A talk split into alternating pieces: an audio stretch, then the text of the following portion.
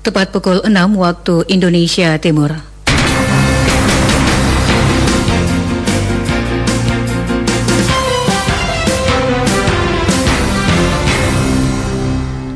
Radio Republik Indonesia Fak-Fak menyampaikan Warta Berita Daerah Selasa 8 September 2020.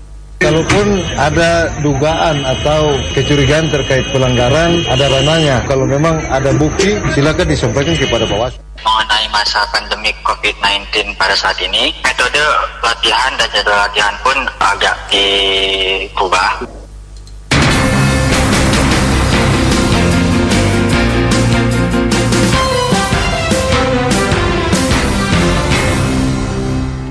Sari Berita, masyarakat diminta ikut mengawasi kinerja KPU dan Bawaslu Kabupaten Fakfak dalam melaksanakan semua tahapan pemilihan kepala daerah dan apabila tidak sesuai, maka masyarakat bisa melaporkan sesuai regulasi yang ada.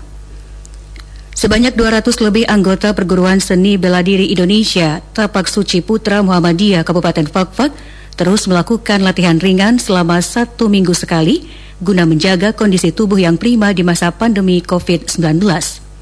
Itulah berita utama pagi ini selengkapnya bersama saya Siti Nur Aisyah.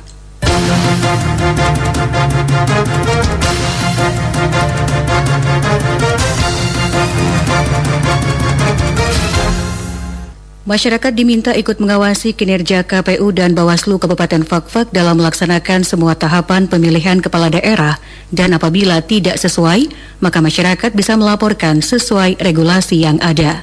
Berikut laporannya.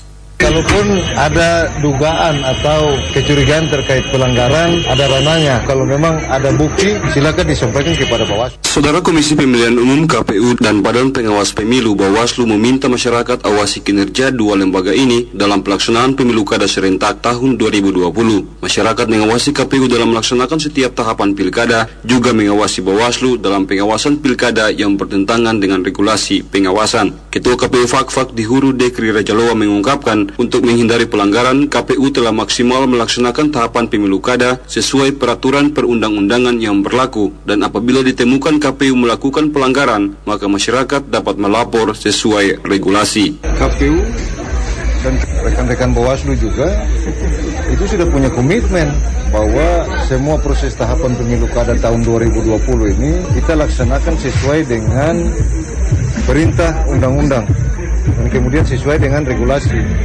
Oleh karena itu, apa yang disampaikan oleh semua pihak itu akan kami laksanakan dan kemudian akan kami tunjukkan bahwa KPU dengan Bawaslu itu memang untuk pemilu kada tahun 2020 ini punya komitmen untuk melaksanakan tahapan sesuai dengan perintah undang-undang. Hal senada juga disampaikan Ketua Bawaslu Kabupaten Fakfak Fahri Tukuain. Menurutnya, Bawaslu sebagai pengawas telah berkomitmen mengawal pelaksanaan pilkada agar berlangsung aman dan lancar. Karena sukses pilkada, maka sukses pembangunan lima tahun ke depan. Dengan demikian, masyarakat ikut berpartisipasi dalam pengawasan tahapan pilkada bahwa Bawaslu tetap akan konsisten dengan regulasi, Bawaslu tetap akan mengawasi proses ini dengan berpedoman pada undang-undang, berpedoman pada segala regulasi yang telah diturunkan dalam proses pilkada 2020. Artinya kami juga tidak main-main soal ini, gitu. Kami juga tidak main-main, kami serius mengawasi proses ini, bukan hanya di jajaran kabupaten, namun distrik sampai ke tingkat kelurahan kampung. Sesuai tahapan pemilihan kepala daerah, KPU Fakfak telah melaksanakan satu agenda penting, yakni pendaftaran bakal pasangan calon bupati dan wakil bupati, di mana hanya dua calon yang mendaftar, yaitu pasangan Untung Tamsil dan Yohana Dina Hindom melalui jalur perseorangan, serta pasangan Samaon Dahlan dan Clifford dan Darmana melalui jalur partai politik. Sementara untuk pemeriksaan berkas calon bupati dan wakil bupati dilakukan mulai 6 hingga 12 September mendatang, kemudian diumumkan dan dilanjutkan dengan penarikan nomor urut paslon. Sedangkan untuk pemeriksaan kesehatan, kedua paslon didampingi KPU dan tim medis Kabupaten Fakfak melakukannya di Rumah Sakit John Pitt Wanani, Kabupaten Sorong. Demikian Niko Aflubun melaporkan.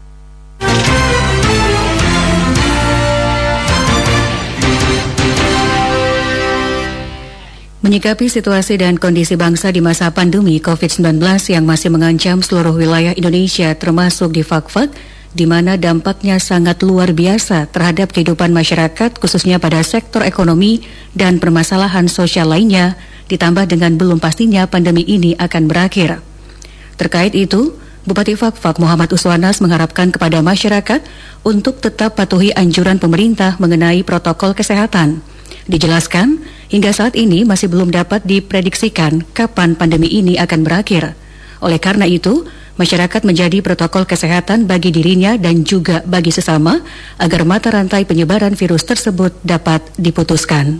Nah, sangat diharapkan saudara untuk mampu mendeseminasikan ini, mensosialisasikan ini kepada semua orang-orang dekat kita di kota, di kampung, di lembah, ngarai, ya di desa, supaya mereka semua mampu mengendalikan diri dan menjaga diri dari bahaya ancaman COVID-19.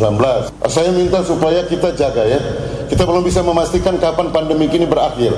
Informasi membingungkan, tetapi harus dibuktikan, harus diyakini karena yang bicara itu para virolog, orang-orang yang paham soal epidemiologis.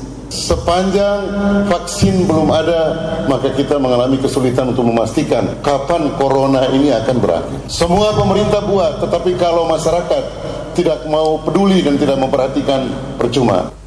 Menurut Bupati, untuk mengatasi kekurangan pangan akibat pandemi, beberapa instansi seperti Polri, TNI, serta pemerintah daerah bersama masyarakat telah membangun ketahanan pangan lokal di beberapa tempat.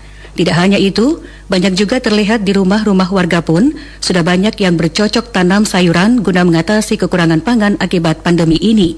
Bupati mengharapkan kepada masyarakat untuk bersama pemerintah memerangi pandemi ini dengan cara mematuhi protokol kesehatan, yakni menggunakan masker, sesering mungkin mencuci tangan, atau menggunakan hand sanitizer sebelum menyentuh bagian wajah.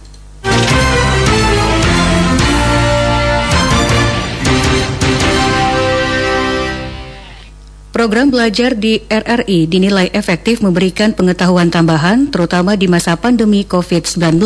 Berikut laporannya.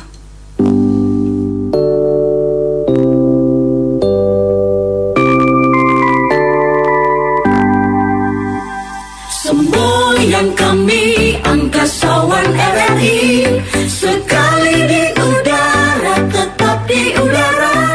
Saudara, 11 September 1945 diperingati sebagai Hari Radio Nasional. Di tanggal yang sama juga diperingati sebagai hari bersejarah bagi angkasawan-angkasawati RRI, di mana momen tersebut merupakan awal berdirinya Radio Republik Indonesia RRI. 75 tahun sudah RRI mengabdi untuk Indonesia. 75 tahun bukan usia yang muda. Di sepanjang tahun tersebut tentu berbagai tantangan maupun perubahan telah dilewati.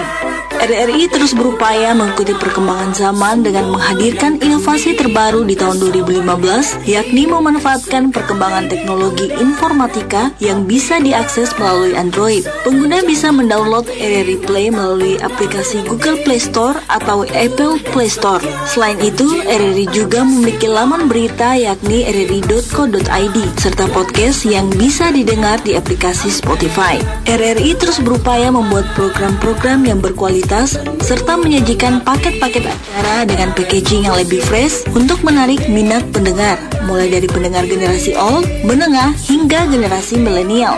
Terkait dengan pandemi COVID-19, RRI juga membuat program unggulan yang dikhususkan untuk pelajar, yakni belajar di RRI. Terkait hal tersebut, menurut Wiwin, salah seorang pelajar di SMA Negeri 1 Fakfak, program belajar di RRI sangat efektif karena melalui program tersebut memberikan pengetahuan tambahan yang tidak ia dapatkan di sekolah.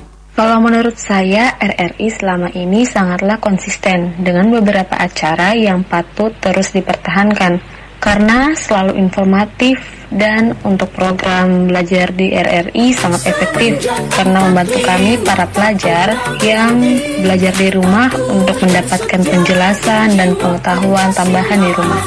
Terima setia,